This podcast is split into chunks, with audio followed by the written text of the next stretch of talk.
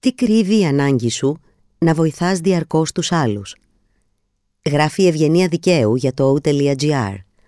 Διαβάζει η Ρούλη Καρασιλιώτη. Θες να βοηθάς διαρκώς τους άλλους; Μάθε τι είναι το σύνδρομο του σούπερ βοηθού και γιατί επιβαρύνει σημαντικά την ψυχική σου υγεία. Το να θέλουμε να βοηθάμε τους πάντες είναι, σύμφωνα με τους ψυχολόγους, ένα σύνδρομο. Πρόκειται για το σύνδρομο του σούπερ βοηθού, του ανθρώπου που θα βγει από τη βολή του και θα κάνει τα πάντα για να βοηθήσει τους γύρω του, βάζοντας τις ανάγκες τους πάνω από τις δικές του.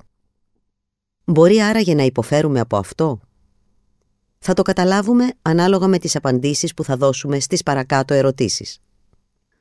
Όταν οι φίλοι μας βρίσκονται σε κρίση, τηλεφωνούν πρώτα σε εμάς; Δυσκολευόμαστε να πούμε όχι όταν μας ζητάνε τη βοήθειά μας; Είμαστε πρόθυμοι να συνδράμουμε ακόμα και ανθρώπους που ίσως δεν γνωρίζουμε καλά; Θυμόμαστε όλες τις γιορτές, τα γενέθλια, τις επαιτίους, τα ραντεβού των αγαπημένων μας με τους γιατρούς, τις συνεντεύξεις τους για τη δουλειά και κάθε άλλη λεπτομέρεια της ζωής τους; Αν απαντήσαμε ναι στις παραπάνω ερωτήσεις, τότε είναι πολύ πιθανό να είμαστε ένας σούπερ βοηθός.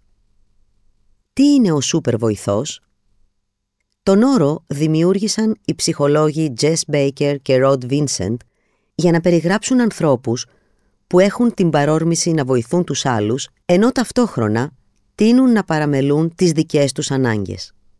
Όπως είναι κατανοητό, το σύνδρομο του σούπερ βοηθού εκτείνεται πολύ πέρα από το να είναι κάποιος ένας καλός φίλος που στέκεται και υποστηρίζει τους ανθρώπους του.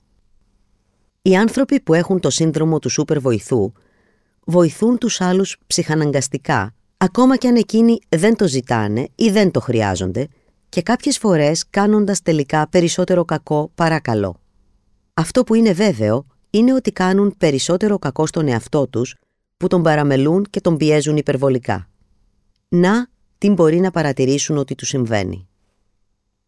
Πώς νιώθουν οι σούπερ βοηθοί και πώς είναι οι σχέσεις τους με τους γύρω τους; Πολύ συχνά είναι εξαντλημένοι. Δεν είναι καθόλου απίθανο οι άνθρωποι που έχουν το σύνδρομο αυτό να νιώθουν όχι μόνο ψυχικά αλλά και σωματικά κουρασμένοι. Αισθάνονται ότι δεν έχουν καθόλου χρόνο για τον εαυτό τους καθώς τείνουν να αφιερώνουν όλο τον χρόνο τους στους άλλους. Δεν κοιμούνται καλά, είναι κουρασμένοι, ευερέθιστοι, εκνευρισμένοι. Χαρακτηριστικό είναι ότι νιώθουν ενοχή και δυσκολεύονται όταν προσπαθούν να ικανοποιήσουν τις δικές τους ανάγκες, να φροντίσουν τον εαυτό τους ή να πούν σε όσους ζητάνε τη βοήθειά τους ότι δεν μπορούν άλλο. Νιώθουν δυσαρέσκεια από την αγνωμοσύνη των άλλων.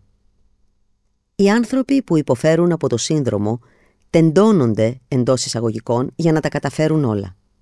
Όμως, καθώς κανένας δεν μπορεί να βοηθά ασταμάτητα χωρίς κανένα αντάλλαγμα, οι σούπερ βοηθοί ψάχνουν για ηθικά ανταλλάγματα, ευχαριστίες, αναγνώριση, ευγνωμοσύνη. Όταν δεν παίρνουν τα παραπάνω στο βαθμό και στη συχνότητα που τα περιμένουν, αισθάνονται έντονη δυσαρέσκεια και δυσκολεύονται να συνεχίσουν.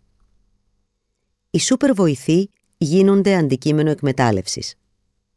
Ακόμα και αν δεν τους αρέσει να το λένε ή να το παραδέχονται, οι σούπερ βοηθοί τείνουν να γίνονται αντικείμενο εκμετάλλευσης από τους γύρω τους, εν γνώση τους ή όχι. Οι άλλοι μόνο ζητάνε από εκείνους και τείνουν να αδιαφορούν και να αγνοούν τις όποιες ανάγκες τους, αφού οι σούπερ βοηθοί δεν τις εκφράζουν. Ας μην ξεχνάμε ότι όταν κάποιος λέει ή δίνει την εντύπωση ότι δεν θέλει τίποτα σε αντάλλαγμα, τότε το πιο συνηθισμένο είναι ότι καταλήγει να μην παίρνει τίποτα σε αντάλλαγμα είναι πολύ σκληροί με τον εαυτό τους. Είναι αλήθεια ότι όσοι είναι καλοί στο να φροντίζουν τους άλλους, είναι συχνά λιγότερο συμπονετικοί με τον εαυτό τους. Παράλληλα, είναι συνηθισμένο να είναι πολύ σκληροί με τον εαυτό τους, νιώθοντας ανίκανοι και ανεπαρκείς. Γιατί; Επειδή δεν έχουν καταφέρει να βοηθήσουν τους άλλους όπως και όσο θεωρούν οι ίδιοι ότι έπρεπε. Από την άλλη πλευρά, είναι συχνό να έχουν ενοχές επειδή αισθάνονται κούραση, δυσαρέσκεια ή ότι έχουν υπάρξει αντικείμενο εκμετάλλευσης.